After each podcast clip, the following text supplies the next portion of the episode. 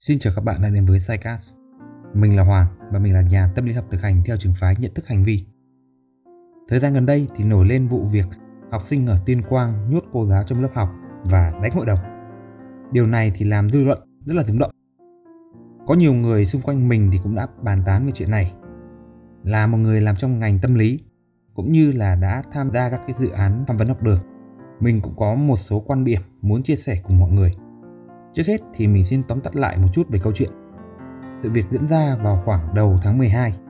Nhân vật là cô giáo hát dạy môn âm nhạc và các học sinh lớp 7 trường Trung học cơ sở Văn Phú, Tuyên Quang.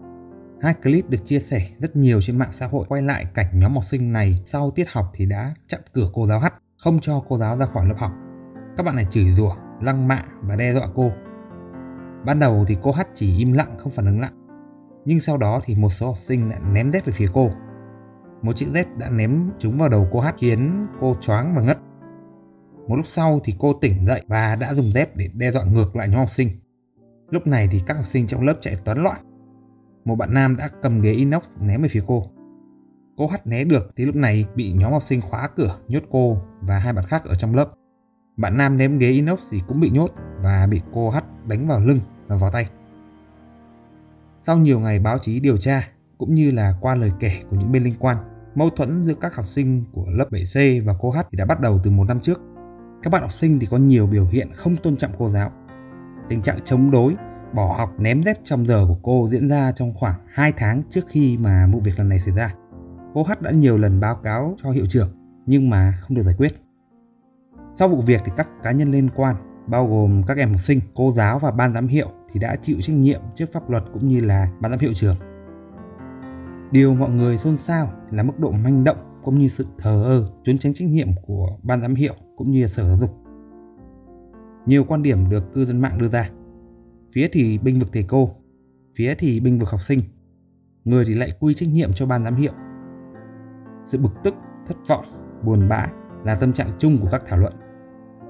Tuy nhiên thì về mặt quan điểm thì mình xin không đưa ra những cái nhận xét về tính đúng sai của các nhân vật hay là phương pháp giáo dục ở trong những vụ việc trên điều mình chú ý hơn là các cái đặc điểm tâm lý xã hội dẫn đến những cái phản ứng của các bên liên quan và bài học rút ra từ những sự việc như thế này đối với cuộc sống của chính mỗi người chúng ta. Đầu tiên thì sự việc lần này không khiến mình kinh ngạc và bất ngờ. Bản thân mình thì cũng đã gặp rất nhiều trường hợp bạo lực học đường, thậm chí là học sinh hành hung giáo viên ngay từ thời đi học rồi. Đến giờ thì mình cũng thi thoảng nhận được những ca tham vấn liên quan đến bạo lực học đường.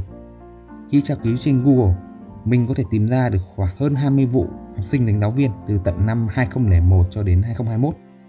Những trường hợp này thì có cả những hành động tự phát lẫn những hành vi có tổ chức. Độ tuổi của các đối tượng trong các vụ việc thì cũng rất là đa dạng, từ 12 cho đến 18 tuổi, nhưng chủ yếu là học sinh cấp 3. Mình sẽ để link các cái bài báo để mọi người tiện tra cứu ở phần mô tả của podcast. Các bạn hãy tìm đọc nhé. Và khi mình còn đi học ý, thì hồi đó trường cấp 2 của mình là trường Trung học cơ sở Trưng Vương ở Hà Nội, rất gần trường cấp 3 Đinh Tiên Hoàng. Ở đây thì nổi tiếng với sự manh động của học sinh, thậm chí còn có biệt danh là Đinh Kinh Hoàng. Mình rất là hay nghe những vụ học sinh đánh nhau, rồi thậm chí là học sinh đánh thầy cô, thầy cô đánh học sinh ở trong trường này. Tuy là chưa thực sự chứng kiến nhưng những hành vi vượt quá chuẩn mực đạo đức trong trường học thì đã xuất hiện từ lâu chứ không phải là gần đây mới nổi lên. Vì vậy, mình cũng xin mạnh dạn đưa ra quan điểm rằng đây sẽ không phải là lần cuối cùng chúng ta thấy những vụ việc như này. Rất có thể sau này sẽ còn nhiều trường hợp khác, thậm chí là mức độ còn nghiêm trọng hơn. Vậy thì hành vi bạo hành giáo viên của học sinh được hình thành như thế nào? Trước hết thì không chỉ quan sát những cái hành vi bạo lực về mặt thể chất như là đánh đập hay là ném đồ đạc. Mình cũng chú ý đến những hành vi bạo lực về mặt ngôn ngữ như là chửi rủa, xúc phạm hay là đe dọa. Đây chính xác là trường hợp học sinh bắt nạt cô giáo. Những hành vi như vậy thì có thể xuất phát từ hai yếu tố. Yếu tố thứ nhất là yếu tố về phía học sinh. Các bạn học sinh trong độ tuổi dậy thì thường có xu hướng không thể kiểm soát được cảm xúc của bản thân. Điều này là do ảnh hưởng bởi cả sự phát triển về mặt thể chất và tâm lý. Thời điểm này thì tâm lý của con người có xu hướng bắt đầu hình thành những cái thế giới quan riêng và những tiêu chuẩn riêng cho chính mình. Ta sẽ tập trung vào bản thân mình hơn và nghĩ rằng những người xung quanh cũng thế. Thuật ngữ tâm lý học gọi điều này là quan điểm vị kỷ hay là egocentric perspective. Trạng thái tinh thần này thì sẽ suy giảm dần theo tuổi tác. Tức là khi bạn càng lớn thì bạn sẽ càng ít nghĩ về bản thân mình hơn. Đồng thời thì các bạn cũng sẽ dần chuyển dịch cái sự gắn kết thay vì là những người thân trong gia đình, những người đã chăm sóc mình từ ngày bé thì sẽ chuyển dần sang mối quan hệ bạn bè hay là người yêu. Vì vậy mà các bạn ấy có xu hướng học từ bạn bè mình nhiều hơn là nghe lời người lớn. Chính những cái yếu tố này thì khiến cho các bạn trẻ dễ xuất hiện những cái phản kháng mãnh liệt với những sự xúc phạm về cái tôi và rất là dễ bị bạn bè rủ dê. Về mặt thể chất thì có sự thay đổi về nồng độ hormone ở tuổi dậy thì dẫn đến những biến đổi bất thường về mặt cảm xúc. Bên cạnh đó thì vùng thùy thái dương chịu trách nhiệm cho kiểm soát hành vi lúc này cũng chưa được phát triển hoàn thiện, khiến các bạn khó có thể kìm nén được việc bùng nổ cảm xúc. Yếu tố thứ hai là liên quan đến đặc điểm xã hội. Mình không đề cập đến vấn đề là cách cư xử hay là phương pháp giáo dục của cô giáo hoặc là của ban giám hiệu nhà trường hay là của nền giáo dục. Nó là đúng hay là sai? Vì gốc rễ nằm ở một khái niệm khác rộng lớn hơn. Đó là khái niệm hiện đại lòng, liquid modernity. Hiện đại lòng là gì? Khái niệm hiện đại lòng thì đã được đề xuất và phát triển ở nhà xã hội học Zygmunt Bauman ông sinh ra ở Ba Lan vào năm 1925 và đã mất vào năm 2017 ông thì được những người trong ngành coi như là một trong những nhà lý luận lỗi lạc. Những ý tưởng của ông thì tập trung vào các câu hỏi liên quan đến thế giới hiện đại, chủ nghĩa tiêu dùng và xu hướng toàn cầu hóa. Theo Zygmunt, ông cho rằng chúng ta đang mắc kẹt trong một thời kỳ hiện đại lỏng, nơi mà mọi quan điểm đều không tồn tại một cách vững chắc, ngày càng phân cực và trở nên cực đoan hơn. Các bạn có thể để ý thấy rằng là gì? Cùng về một chủ đề, cùng về một vấn đề nào đó, nhưng có thể tồn tại rất nhiều những ý tưởng đối lập nhau hoàn toàn và vẫn có những nhóm ủng hộ đông đảo. Mặc dù là nhiều lúc những cái ý tưởng đó tưởng chừng như là phi đạo đức. Mình ví dụ nhé, đối với người Việt ý, thì việc kết hôn là phải đi kèm với cả sinh đẻ. Ai mà không sinh được con ý, thì phải cố mà tìm cách để chữa. Thậm chí người ta sẵn sàng ly hôn và cưới vợ mới chỉ vì là không thể sinh con. Điều này đặc biệt đúng với thế hệ ông bà hay là cha mẹ của chúng ta. Thế nhưng thì một bộ phận khác cũng có quan điểm rằng kết hôn không phải để đẻ con thậm chí nhiều cặp vợ chồng ngày nay còn từ chối việc sinh con. Trong mắt những cái người mà coi kết hôn để đẻ con là chuyện hiển nhiên thì việc thì việc không có con là bất hiếu, bất dạy. Còn đối với những người theo quan điểm đối lập ép buộc sau khi kết hôn là phải đẻ con là cướp đi nhân quyền. Hay với những cái hội nhóm nữ quyền cực đoan, chúng ta cũng có thể thấy những nhóm nam quyền cực đoan kiểu như là Red Pills hay là Alpha Male. Cũng chính trong cái thời kỳ hiện đại lỏng này mỗi cá nhân cũng sẽ trở nên lỏng. Thời kỳ cách mạng công nghiệp lần thứ hai nhiệm vụ của mỗi cá nhân là tìm ra vị trí thích hợp và sống ổn định ở trong đó. Không chỉ là ở các bậc cha mẹ ông bà Việt Nam có xu hướng là mong muốn ổn định thế hệ baby boomers hay là Gen X ở Mỹ thì cũng có xu hướng này hệ thống giáo dục bắt buộc ở các quốc gia cũng được sinh ra để đưa mỗi cá nhân vào cái vị trí thích hợp và họ có được những kỹ năng để ổn định ở trong cái vị trí đó. Thế nhưng giờ đây thì khi những người trẻ hơn gia nhập thị trường lao động, chúng ta sẽ nhận thấy rằng những cơ cấu lao động ổn định ở giai đoạn trước thì giờ đây đã không còn phù hợp nữa. Xu hướng của mọi người thì sẽ suy nghĩ về mục tiêu cuộc đời thay vì chỉ tuân theo những chuẩn mực của xã hội đã quy ước sẵn. Ta không còn chỉ lấy vợ để đẻ. Ta không còn đi làm để chỉ nuôi gia đình ta không chỉ cố tích tiền để mua nhà lầu xe hơi hay là chu cấp cho bố mẹ khi về già. Ta còn nhiều điều ý nghĩa nữa trong cuộc đời cần phải làm. Nhưng điều ý nghĩa ở đây là gì? À, đây chính là yếu tố thúc đẩy cho chủ nghĩa tiêu dùng. Ta không chỉ mua một củ khoai tây để mà nấu ăn.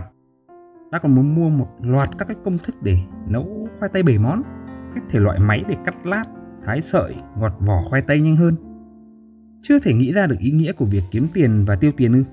Hãy để các nhà tư bản gán ý nghĩa cho sản phẩm của họ. Và bạn sẽ cảm thấy dễ chịu hơn vì giá trị của bản thân sẽ được tăng cao sau khi sử dụng sản phẩm của họ.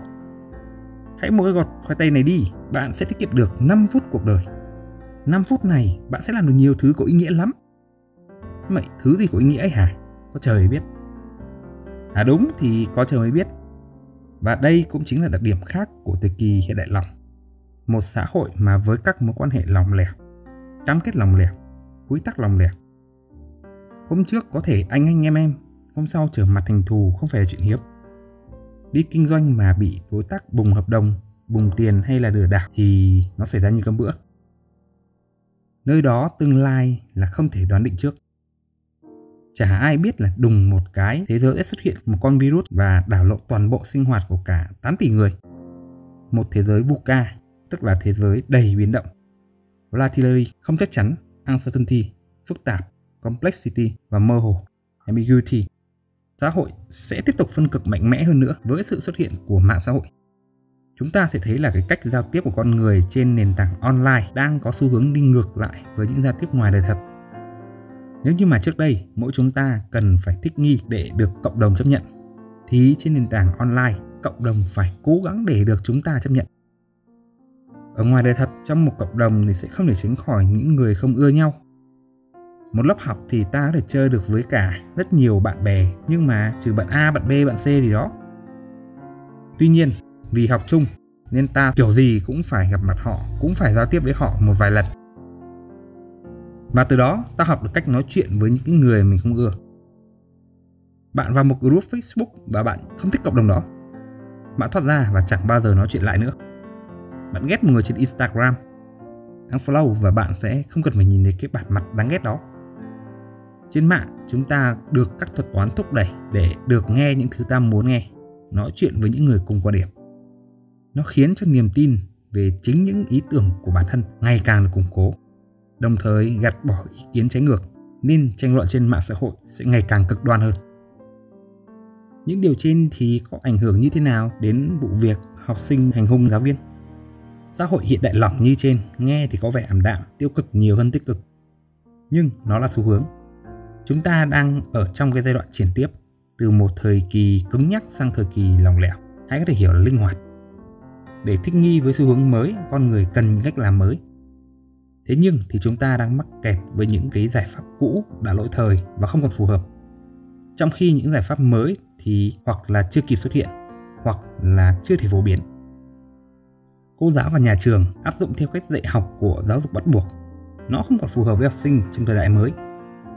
Nhưng nếu giáo dục theo cái hướng cá nhân hóa, tạo hứng thú và phát huy điểm mạnh cho học sinh thì sẽ cần số lượng giáo viên cũng như chi phí đào tạo tăng. Điều này là chưa thể khả thi được vì chúng ta không đủ nguồn lực để triển khai trên quy mô lớn. Cô H không thấu hiểu tâm lý học sinh và không kiềm chế được cảm xúc. Cô buông lời lăng mạ chửi tục trong lớp học. Thế nhưng để đi học được những kỹ năng như là kỹ năng lắng nghe, kỹ năng giao tiếp, đồng cảm, thấu hiểu với học sinh hay là hay là quản lý cảm xúc thì với mức lương của một giáo viên âm nhạc, liệu cô hát có khả năng tiếp cận được những cái chương trình học này? Thậm chí có thể cô còn chẳng biết rằng mình cần đi học những cái kỹ năng trên để mà cải thiện cho việc giao tiếp với học sinh. Ban giám hiệu nhà trường có thể là chỉ lo bưng bít và đối phó với phụ huynh học sinh cũng như dư luận. Họ lờ đi những cái báo cáo của giáo viên về việc bị học sinh phản ứng thái quá trong lớp học. Thế nhưng đâu là cách giải quyết tốt nhất cho họ? Liệu rằng việc lựa chọn đứng về phía cô giáo thì có làm thay đổi tình hình? Hay là lại tổ chức các lớp học về giáo dục đạo đức, hướng dẫn kỹ năng mềm cho học sinh? Liệu một trường ở tỉnh miền cao thì có năng lực làm được những điều này hay không? Chúng ta cũng không thể biết được. Học sinh thì ngày càng cực đoan và chỉ muốn nghe ý kiến đồng tình với mình. Gặp phải những người mà nói ngược lại thì các bạn sẽ phản ứng ngay. Thậm chí các bạn sẵn sàng xúc phạm người khác thay vì học cách nói chuyện với người bất đồng nhưng mà với các em học sinh miền cao, ai là người đủ kiến thức để dạy cho các em những kỹ năng giao tiếp? Trước khi đến phần tiếp theo thì xin làm phiền các bạn một chút. Hiện tại thì mình đã mở kênh Donate thông qua các hình thức là chuyển khoản ngân hàng, ví Momo và Patreon. Mình luôn hy vọng Sidecast có đủ tài chính để tiếp tục cải thiện chất lượng từ nội dung cho đến kỹ thuật thu âm, edit. Nhưng mà chỉ thông qua công việc của mình hiện tại thì không thể đủ nguồn lực để phát triển. Nên nếu như bạn cảm thấy nội dung hữu ích thì hãy hỗ trợ thêm cho Sidecast nhé. Cảm ơn các bạn. Vậy thì chả lẽ chúng ta cứ phải chấp nhận với hiện thực như vậy và không làm gì? Xã hội vẫn sẽ ở trong trạng thái khó đoán định và gần như không thể nắm bắt.